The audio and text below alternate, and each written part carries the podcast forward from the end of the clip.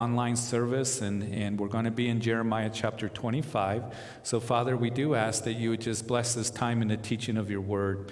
And we're so grateful that in a time where there's a lot of confusion, that we can have certainty and truth.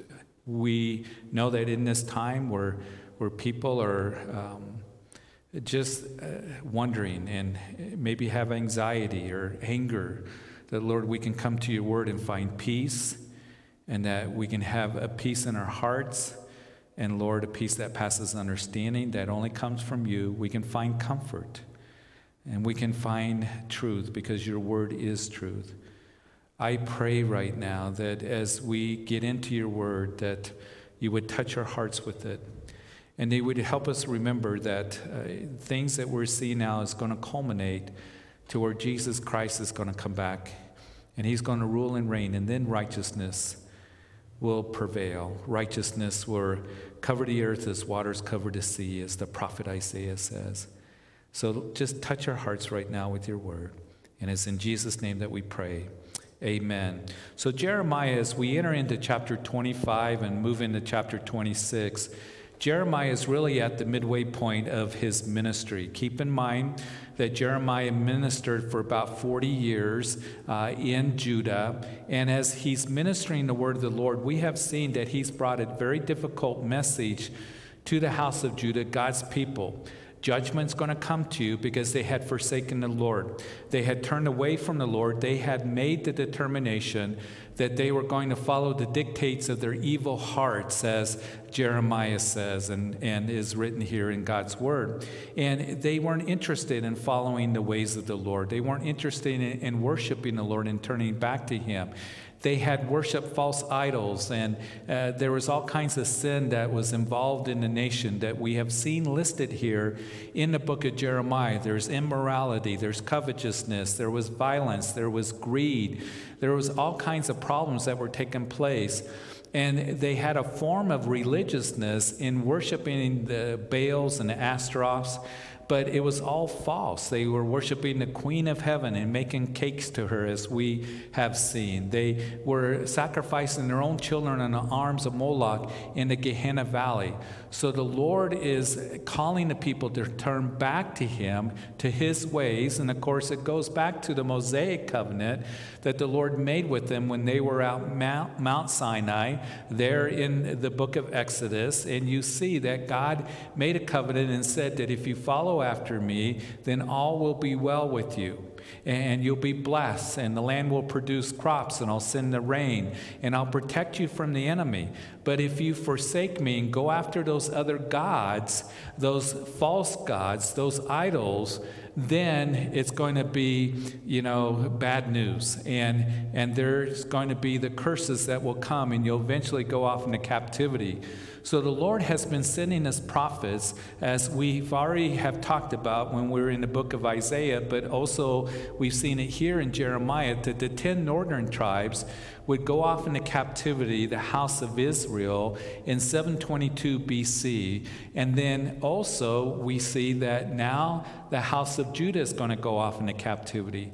And matter of fact, early in Jeremiah's ministry, he would say that, that Israel, uh, that you should have learned from your sister Israel. You saw what happened to her in going off into captivity by the Assyrians, but yet you are doing the same thing. So God's heart is grieved. Jeremiah is grieved. He's known as the weeping prophet, and he's being persecuted for the message that he is given. So we saw that Jeremiah addresses the ungodly kings that would come after Josiah, his sons, uh, four of them, three of them were his sons, one was a grandson. And we talked about their rule and how they would rebel against the Lord.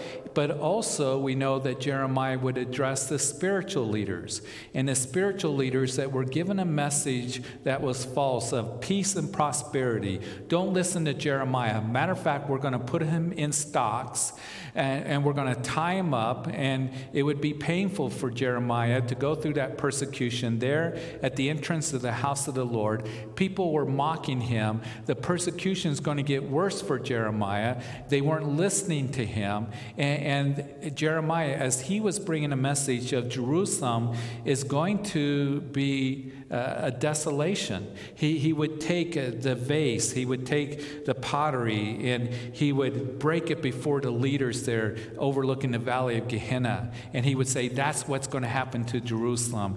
And they would see Jeremiah as a traitor. They would see him as one that uh, is speaking against the nation and don't listen to Jeremiah because it's going to be peace and prosperity. This is Jerusalem. We're God's covenant people, but yet they refuse to turn to the truth of what Jeremiah was saying. So as we continue in chapter 25, uh, Jeremiah again, in the middle of his ministry, we read that the word that came to Jeremiah concerning all people of Judah in the fourth year of Jehoiakim, the son of Josiah, king of Judah, which was the first year of Nebuchadnezzar, king of Babylon, which Jeremiah the prophet spoke to all the people of Judah and to all the inhabitants of Jerusalem, saying, verse 3 From the thirteenth year of Josiah, son of Amon, king of Judah, even to this day, this is the twenty third year in which the word of the Lord has come to me, and I have spoken to you, rising early and speaking, but you have not listened. And the Lord has sent to you all his servants, the prophets, rising early, sending them, but you have not listened nor inclined your ear to hear. So it wasn't just Jeremiah, of course, it was uh, before this Isaiah that he ministered for 40 to 50 years to the house of Israel and then to the house of Judah, Micah, some of the other prophets that were on the scene. They rose up early, they spoke the truth of God's word, but it says, You would not listen nor incline your ear to hear. Listen, it is a bad place to be when we are no longer listening to the word of the Lord. When we are following the dictates of our flesh and, and fulfilling our flesh and going the way of the world, when we begin to push God's voice and His word out of our hearts and out of our minds, it is a terrible place to be because you're going to end up going down a road that you don't want to go. It is going to lead to captivity. You're going to be held captive by the world, and you're going to be defeated spiritually. You're going to be downcast. You're going to be wondering. You're going to be confused. And you're going to end up reaping, as you're sowing seeds of the flesh and of corruption, you're going to reap corruption, is what's going to happen. And the Word of God tells us that. So they refuse to turn to the Lord. If we get anything out Jeremiah, is that there's terrible consequences when we turn away from the truth of God's Word. So that's why it's very important that we have hearts that are soft before the Lord. Even as David said, that search me and try me and see if there be any wicked way in me and lead me in the way everlasting. To have a heart that is like fertile soil, to take the word of God, the seed of the word, and have it planted there that it may take root and then produce uh, fruit in our lives. But unfortunately, what is happening far too often is the word of God is not, first of all, being proclaimed and then, second of all, when it is proclaimed, it's being dismissed. And I pray and hope that we would always have a heart for the Word of God, that we would know that it is profitable for doctrine, for reproof, for, for correction, for instruction in righteousness. That we wouldn't hear the Word of God and then dismiss it. Well, that isn't for me in my life. I don't need to live a life of morality. Uh, I don't need to keep myself pure. Uh, I'm going to go ahead and, and live in immorality. I'm going to, to sleep with my boyfriend, my girlfriend, because that feels right. And that is acceptable to culture. And you're not listening to the Lord, even though He's bringing conviction and He's not trying to be a killjoy in your life. He knows that you're going to get hurt and his ways are good. And we are to pursue that which the Lord says, I want you to pursue holiness and purity and righteousness and to love others and to love me most of all. That that is experiencing the abundant life that he has for us because the world's going to leave you empty. So Jeremiah had been prophesying for 23 years. Nobody listened. How frustrating do you think that would be? I, I've been pastoring here. We started the, the church 24 years ago. And I think about if I would be at this point, 23, 24 years, that nobody was listening, that no one came to Christ, how frustrating that would be. But Jeremiah was faithful to continue to give the truth of God's word. And maybe, perhaps, that you're giving the word of the Lord to your kids, to your grandkids, to loved ones, to the person at work. Maybe you've been doing it for 23 days. Maybe you've been doing it for 23 weeks. Maybe you've been doing it for 23 years or longer. And it's frustrating because they're not listening. You keep giving the word of the Lord and the truth of God's word and praying for them. And don't stop. Don't stop. Continue to do that and minister to them and present them before the Lord. So, as we see here in this chapter, the first 14 verses, that Jeremiah is speaking to the house of Judah. And then we're going to see for the rest of the chapter that he's going to be speaking and giving a message to the Gentiles. But let's continue in verse 4 of chapter 25. And the Lord has sent to you all his servants, the prophets, rising early, sending them, but you have not listened nor inclined your ear to hear, as we've read. Verse 5 they said, Repent now, everyone, of his evil way and his evil doings, and dwell in the land that the Lord has given to you. And your fathers forever and ever. Do not go after other gods to serve them or to worship them. Do not provoke me to anger with the works of your hands, and I will not harm you. Verse 7 Yet you have not listened to me, says the Lord, that you might provoke me to anger with the works of your hands to your own hurt. So he reiterates again this covenant that he had made with his people. You have not listened, a common theme uh, that is given. And the Lord has said that over and over again. You won't listen to me. They said that we're going to follow the evil dictates of our hearts. And he also has sent the other prophets who warned the people to turn from their wicked ways, as we've already mentioned. But as we continue in verse 8, therefore, thus says the Lord of hosts, because you have not heard my words, behold, I will send and take all the families of the north, says the Lord, and Nebuchadnezzar, the king of Babylon, my servant, and will bring them against this land, against its inhabitants, and against these nations all around, and will utterly destroy them, and make them an astonishment, a hissing, or perpetual desolations. And moreover, I will take from them the voice of mirth, and the voice of gladness, and the voice of the bridegroom, and the voice of the bride, and the sound of the millstones, and the light of the lamp. And this whole land shall be a desolation and an astonishment. And these nations shall serve the king of Babylon 70 years. It's interesting. First of all, notice that in verse 9, because you have not heard my words, you have not heeded to my words, that Nebuchadnezzar, my servant, kind of interesting that God calls Nebuchadnezzar his servant because he would be used to accomplish God's purposes. And this is the first time in these verses that we read that he says that you're going to go off. You're going to serve the, the king of Babylon for 70 years. That's how long the captivity is going to last. So Jeremiah has been saying, You're going to go off into captivity. This is the first time that he said, This is the length of the captivity that's going to take place. Now, a couple things here. We know that uh, as you read Second Chronicles chapter 36, verse 21, it gives us a further explanation why the length of time of captivity is 70 years.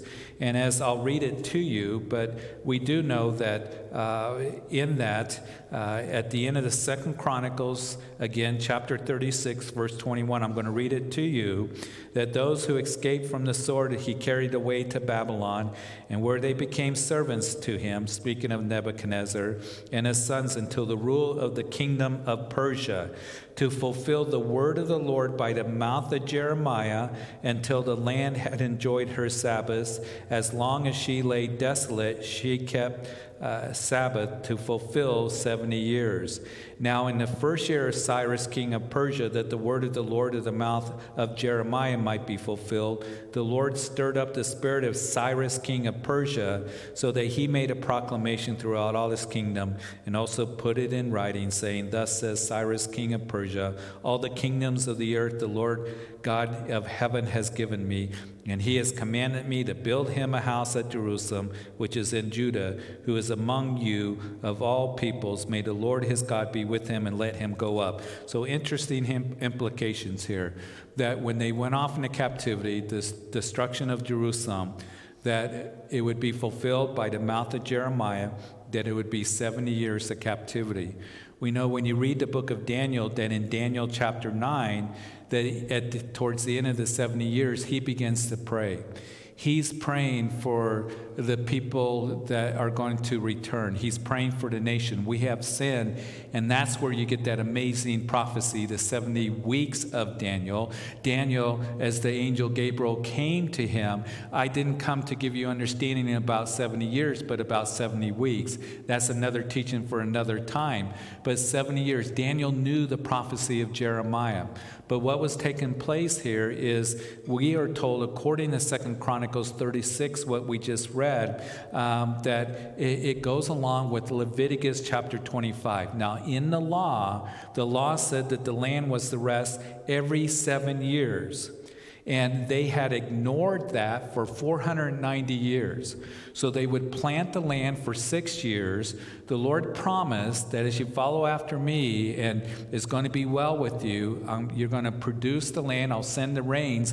But in the sixth year, you're going to have a double harvest that's going to carry you through the seventh year.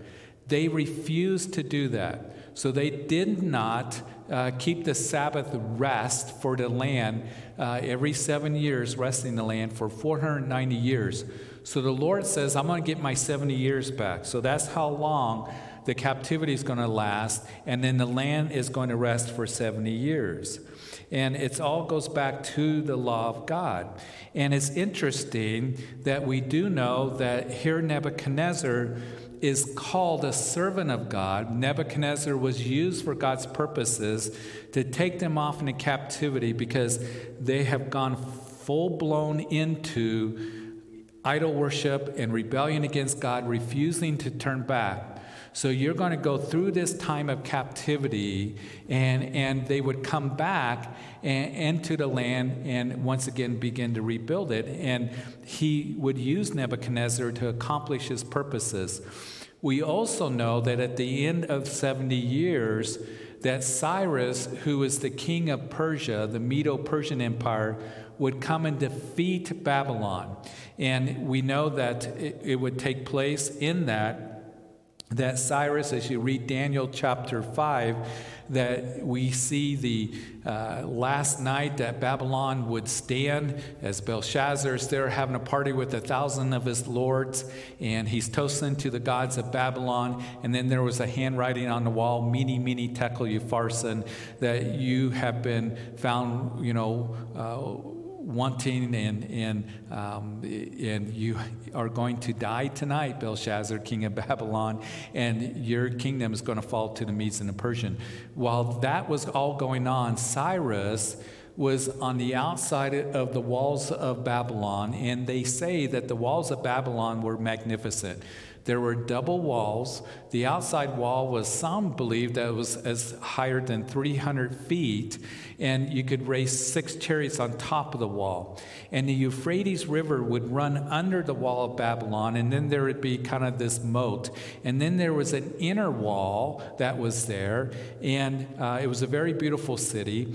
And it's interesting that not only is Nebuchadnezzar called a servant, but as you go to Isaiah, and you might remember this, that Isaiah, 200 years before it happened, before Babylon fell to the Medes and the Persians, that Isaiah was prophesying about Cyrus.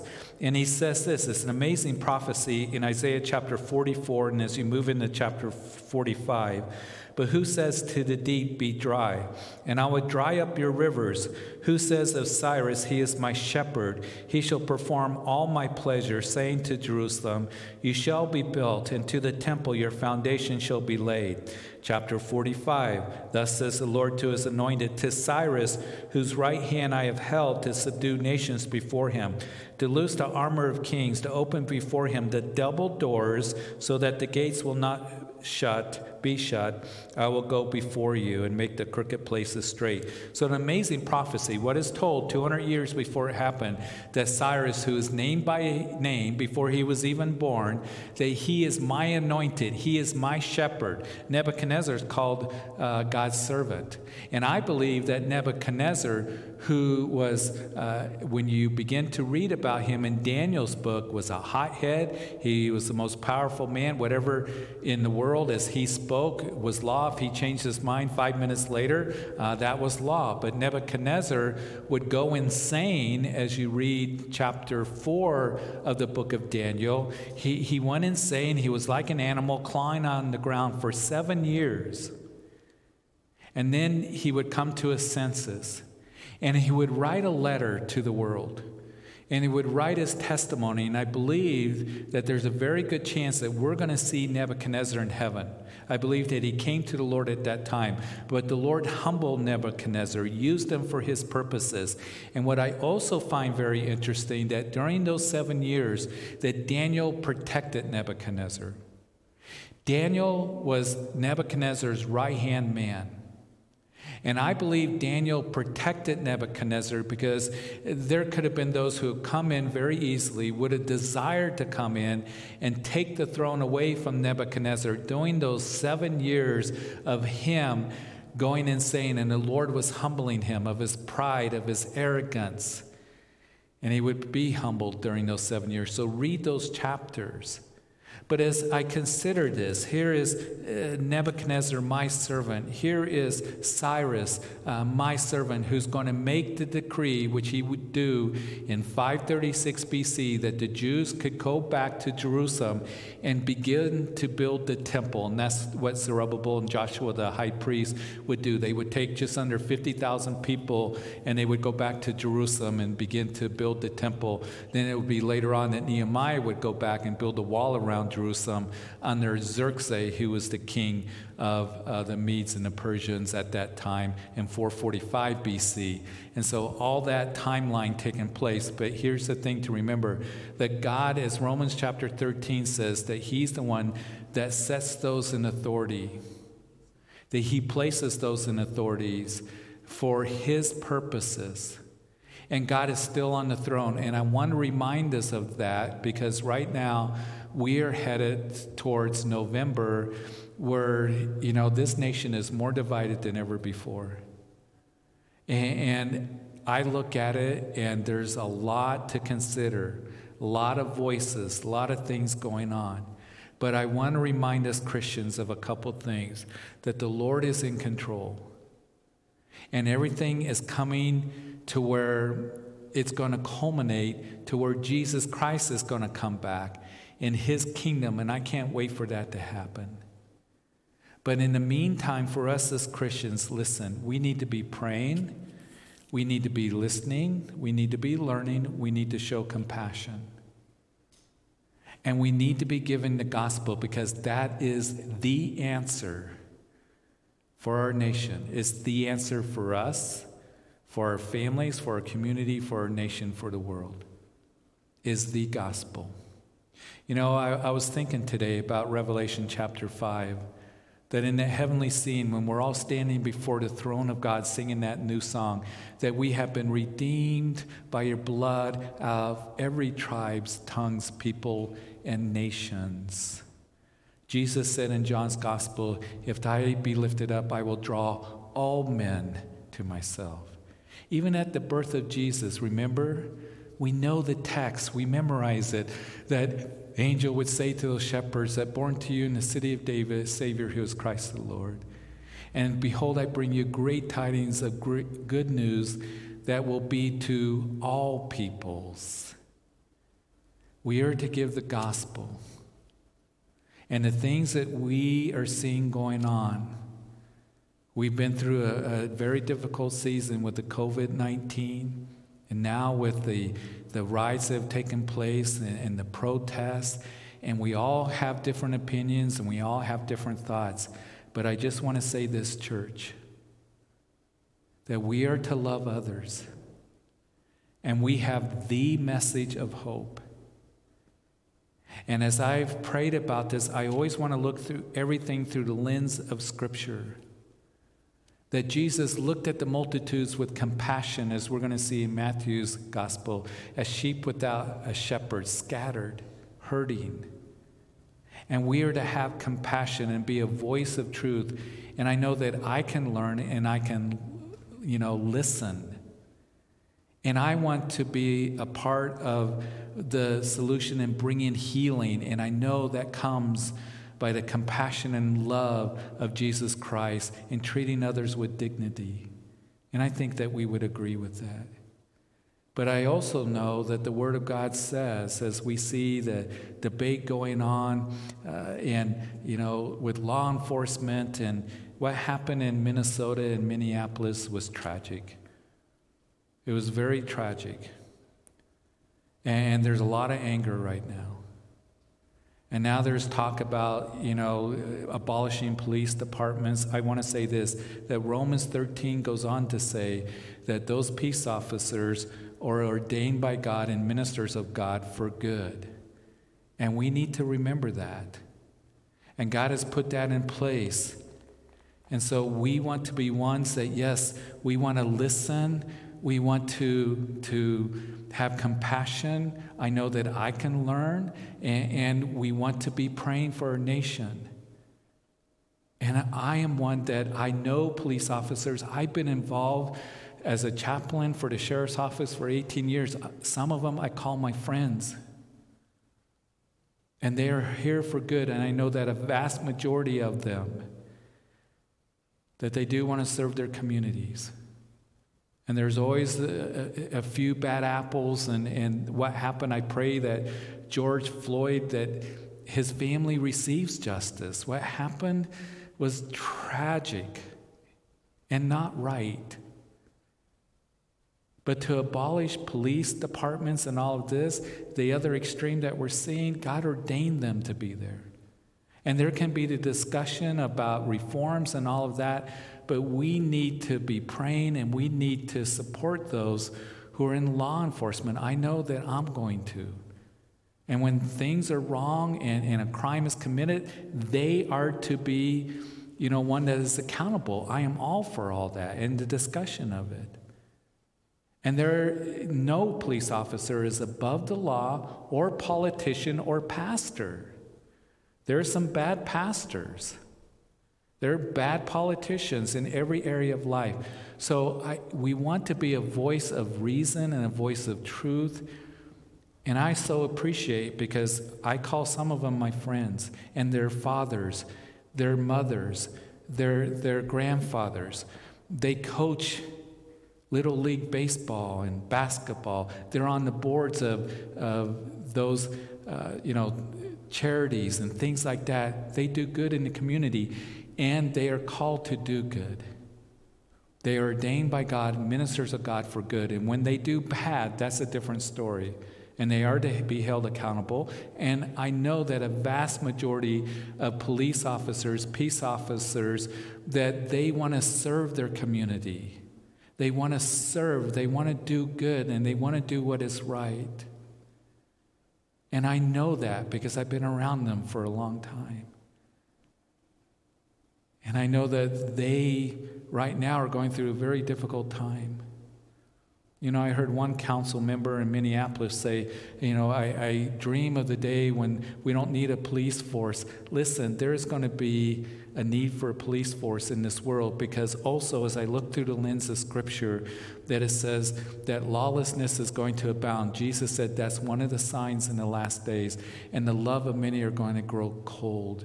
Listen, Satan is doing everything he can to destroy this nation. And as everybody is stepping back and debating all this and the voices and the anger and all of this, the church needs to step forward and be a voice of compassion and mercy and most of all of truth, what God's word declares, and to point to Jesus Christ who was lifted up for all men. For all men. He is the answer for us. and to be praying for our nation and be on our knees before God and how we can listen and how we can learn. Because I know I got things that I can learn. And I want to look at everything through the heart of Scripture because when peace comes, it's when the Prince of Peace is going to come.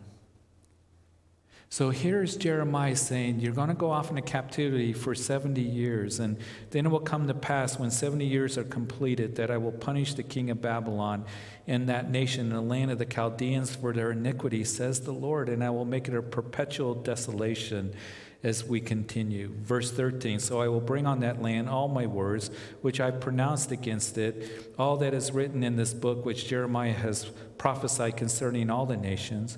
For many nations and great kings shall be served by them also, and I will repay them according to their deeds and according to the works of their own hands. So after 70 years, God's going to deal with the Babylonians, which he would. They would fall to the hands of the Medes and the Persians.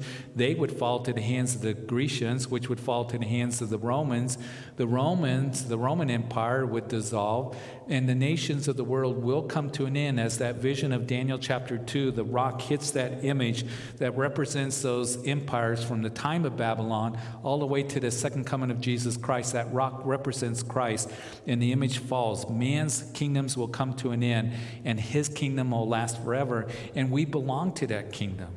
So, as he be- begins to now speak to the Gentile nations, verse 15, for thus says the Lord God of Israel to me Take this wine cup of fury from my hand and cause all the nations to whom I send you to drink it, and they will drink and stagger and go mad because of the sword that I will send among them. Then I took the cup from the Lord's hand and made all the nations drink to whom the Lord has sent me. And Jerusalem and the cities of Judah, its kings and the princes, to make them a desolation, and astonishment, a hissing, and a curse, as it is this day. Verse 19 Pharaoh, king of Egypt, his servants, his princes, all the people, uh, kings of the land of all the people, all the mixed multitude of the kings of the land of Uz, the kings of the land of the Philistines, namely Ashkelon, Gaza, Ekron, and the remnant of Ashdod. And in verse 21, Edom, Moab, that's over by Jordan, and the people of Ammon, and the king of Tyre, and all the kings of Sidon, that's up where Lebanon is today, and the kings of the coastlands, which are across the sea, and Dedan, that's Saudi Arabia, Tema, Buz, and all who are the furthest corners, and all the kings of Arabia, and all the kings of the mixed multitude who dwell in the desert.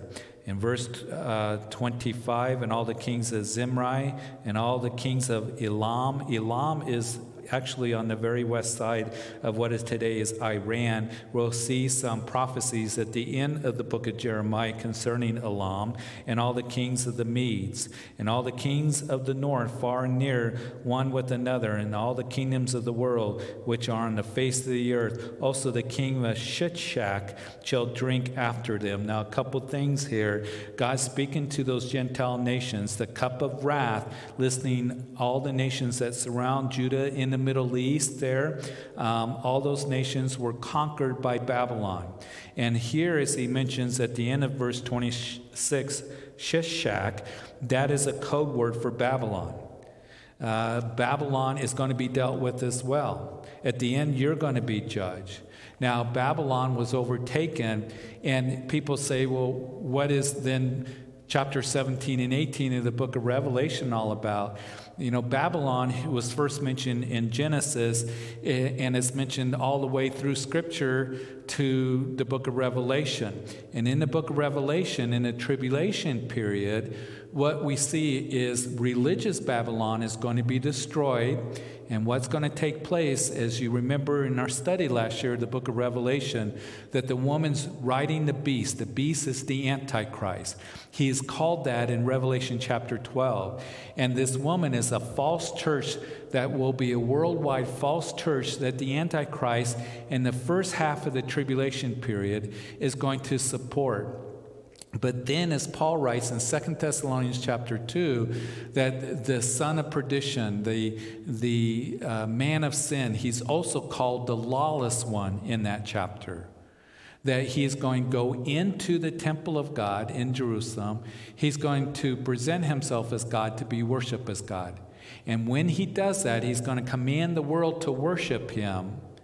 And in all of this, as you read it, you recall that he is going to be a world leader, he's going to be a religious leader, a military leader, an economic leader. If you do not make your allegiance to him, Revelation chapter 13, you will not be able to buy or sell, and you're going to be put to death, you're going to be martyred. And he's going to heavily persecute the believers in the tribulation period and then also the Jews. They're going to have to flee, a remnant of them, to the rock city of Petra. So there's a lot in those chapters that are being spoken of that's going to take place, uh, the turning point that leads to the great tribulation, three and a half years, the second half of that seven year period called Daniel's 70th week. We call it the tribulation period. That, that the Antichrist is going to set himself up as God because he is under the direct control of Satan, and Satan's always wanted to be worshiped. And that will lead to God pouring out his wrath as, as during the tribulation period in a Christ rejected world. But a lot of things are taking place. And that's what we're seeing. As Jesus said, the birth pangs leading to toward a culmination in the tribulation period that we're going to see judgment being poured out. We're going to see great earthquakes, pestilence, and, and lawlessness. He's called the lawless one. Jesus said that lawlessness will abound and the, the heart of many will grow cold. And, um, and it's amazing as you look at it, uh, the things that are pointing to the soon return of Jesus Christ. But the good news is that he's going to come for you and for me, for the church, before that happens. It's interesting, I was reading the G7 um, that they want to officially put in three more nations to make it the G10. Does that sound kind of prophetic? Out of the 10 horns comes the little horn. You know, I look at it and I think it's absolutely amazing. The things that are lining up, the talk of a one world government, a one world system, all these things that, that we see around this are the birth pangs that are taking place. And as we continue here, uh, that here he says, the nations, take this wine cup, the fury of my hand. But I do want to remind us of this. The good news for us is Jesus, when he was in the garden, he prayed. Sweat drops, uh, sweating drops of blood and he's praying, Father, if it is possible, let this cup pass from me. Nevertheless, not my will, but your will be done. The cup of suffering and death that he was about ready to go through. And in that garden, when Judas led a detachment of troops to come to arrest Jesus, Peter, he tried to be so brave. He pulls out a sword, he swings it, he gets Malchus, the servant of the high priest, chops his ear off. Jesus heals his ear and says, Peter, put the sword away. Don't you know that I am going to, that I shall drink of the cup that the Father has given me, the cup of suffering and death? Peter, I'm going to go to the cross. And I'm going to die for your sins, and I'm going to die for all their sins. I'm not going to destroy Jerusalem. I'm not going to destroy, destroy these soldiers. I'm not going to destroy the world because I am going to come that we might have a living hope through the cross of Jesus Christ. And as he was sweating great drops of blood, submitting to the will of the Father, going to take on the cup of suffering and death, the next day he did as he would bleed on the ground as he walked down the Via Dolorosa to that place of execution. And he died on Calvary's cross for you and for me. That is our hope. It is the only hope. And he is going to come back, and we're going to come back with him, and he's going to establish his kingdom. But as he talks about the, the cup of wrath, Jesus took the wrath for you and for me. We don't have to drink of that cup. And if you're not right with God and you're listening tonight, give your life to Jesus Christ. He loves you, He came and died for you. He knew you before you were even created and set His love on you. And as you realize that you need Him, the Savior of the world, call out to Him, come as you are. Turn to Him to be forgiven because it's the greatest need that any man or any woman has. And He'll forgive you and give you a new heart and bring you into the kingdom of God. And in the kingdom of God, we are one of every tribes, people, nations, kindreds. We are one in Christ. The, the wall of separation has been torn down, Paul writes in Ephesians. And we have a living hope and right relationship with the Father. Will you give your life to Him? We're going to give you an opportunity to do that. And as he continues, we read in, in, in, in verse 27 Therefore you shall say to them, Thus says the Lord of hosts, uh, the God of Israel, drink, be drunk, and vomit, fall and rise no more, because of the sword which I send among you. And it shall be, if they refuse to take the cup from your hand to drink, then you shall say to them, Thus says the Lord of hosts, you shall certainly drink. For behold, I begin to bring calamity on this city which is called by my name, and you shall be utterly unpunished. Shall you not be unpunished? For I will call on a sword on all the inhabitants of the earth, says the Lord of hosts. Now he begins to change to the inhabitants of the earth. Eh, God's, you know, the nations are going to be like a man who had vomited and fallen down drunk. It's real graphic as we see here. It's a picture of sin. And in verse 30, thus prophesy, prophesy against them all these words, and say to them, The Lord will roar from on high, and utter his voice from his holy habitation. He will roar mightily against his fold, and will give a shout as those who tread the grapes against all the inhabitants of the earth. A noise will come to the ends of the earth, for the Lord has a controversy with the nations. He will plead his case with all flesh. He will give those who are wicked to the sword, says the Lord. And thus says the Lord of hosts Behold, disaster shall go forth from nation to nation, and a great whirlwind shall be raised up from the farthest parts of the earth. And on that day the slain of the Lord shall be from one end of the earth even to the other end of the earth. Take note, they shall not be lamented or gathered or buried, they shall become refuge on the ground. He's talking about no one will escape. The judgment of God is like a roaring lion. The ultimate fulfillment, I believe, being spoken of here in the tribulation period, when God's going to pour out his wrath on a Christ rejected world. Listen, sin will be judged. Jesus took the judgment for you and for me, for you who freely come to him. But sin is going to be judged. And he is going to come back, and he's going to rule and reign with righteousness. And then as we finish the chapter, wail, shepherds, and cry, roll out the ashes, you leaders of the flock. In the days of your slaughter and your dispersions are fulfilled, you shall fall like a precious vessel. And the shepherds will have no way to flee, nor the leaders of the flock to escape. A voice of the cry of the shepherds and a wailing of the leaders to the flock will be heard, for the Lord has plundered their pasture, and the peaceful dwellings are cut down because of the fierce anger of the Lord. He has left his lyre like a lion, and their land a desolate because of the fierceness of the oppressor and because of his fierce anger. No one will escape, even if you're king, whoever you are. And I want to remind you that the foot of the cross is flat for any of us to come. Whatever you have done, whatever your background, Whatever your age, whatever your race, the foot of the cross is available for you. If you've never made a commitment to Christ, will you do that right now? Because He is your salvation. And also, I want to say this for you who are not right with God, that you're living after the world, the world's going to disappoint you and deceive you and defeat you and you will be unfulfilled and unsatisfied. If you're living after the world and you know the Lord's been dealing with you, will you please repent? Stop and turn to Him because He loves you. Don't ignore the word of the Lord like they did because it will not end up well. He loves you. So, Father, I pray for for us tonight, that we would always be sensitive to your leading.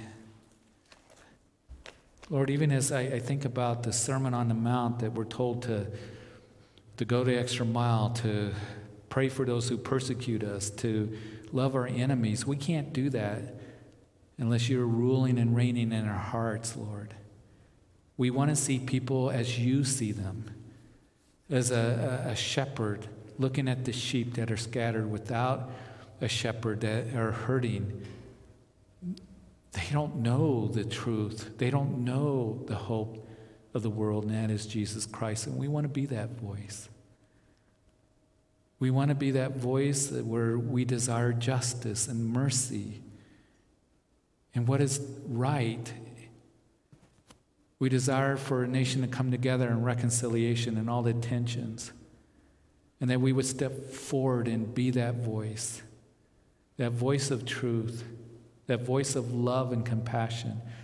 But Lord, I also want to pray for our law enforcement. I thank you for them. I thank you that they're for our good. And I just pray that, Lord, that whatever the discussions of our leaders are coming out, that, Lord, it, it would be right. Because they are ordained by you for good. And I know that they're hurting as well. This nation is hurting. And Lord, in the midst of it, a pandemic, and people have lost their jobs.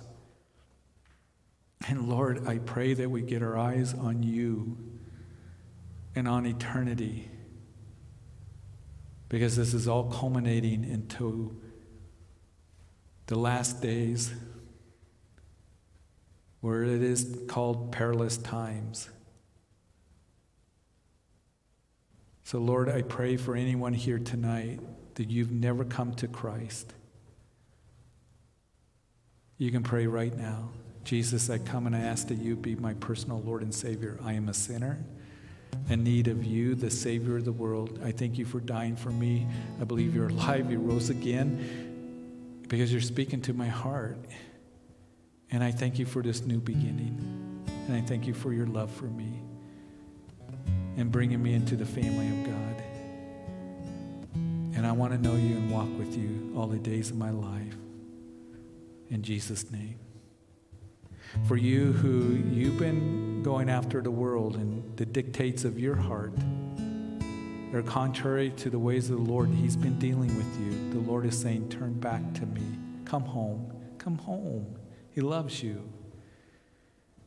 But if you keep going down that road of carnality and living for self and pleasure and, and what is acceptable to culture, but is so contrary to the Word of God, it's going to leave you empty and defeated. And you're going to go down road you don't want to go down. He loves you. His commandments are not burdensome. And I pray that you would turn to Him. He loves you. He's asking you to come home. Do that right now. You can pray, Jesus, I come to you. I, I've been going down a road that is wrong. I've been full of carnality, lust, immorality, ang- angry, unforgiving, whatever it might be for you. The Lord loves you, and Lord, help me to live for you. And I want to reaffirm my belief in you. I want to grow in my love for you I want to come home. And I thank you for receiving me with open arms. I want to repent and turn to you. And I know your word tells me that anyone who who sincerely repents in their hearts, you receive. So I thank you for that, Lord. And I thank you for tonight's lesson. May we be salt and light. And Lord, we pray for our nation. The enemy is ripping us apart there be a great awakening towards you that you are the one that can truly bring healing. Lord, I pray that as Christians, we would be on our knees and show compassion and proclaim the truth as we've been praying. Bless everyone here tonight. We're looking forward to meeting again on Sunday. And it's in Jesus' name that we pray. Amen and amen. Hey, God bless you. Hope to see you on Sunday. And may the Lord just fill you with his love in the meantime. God bless you. Good night.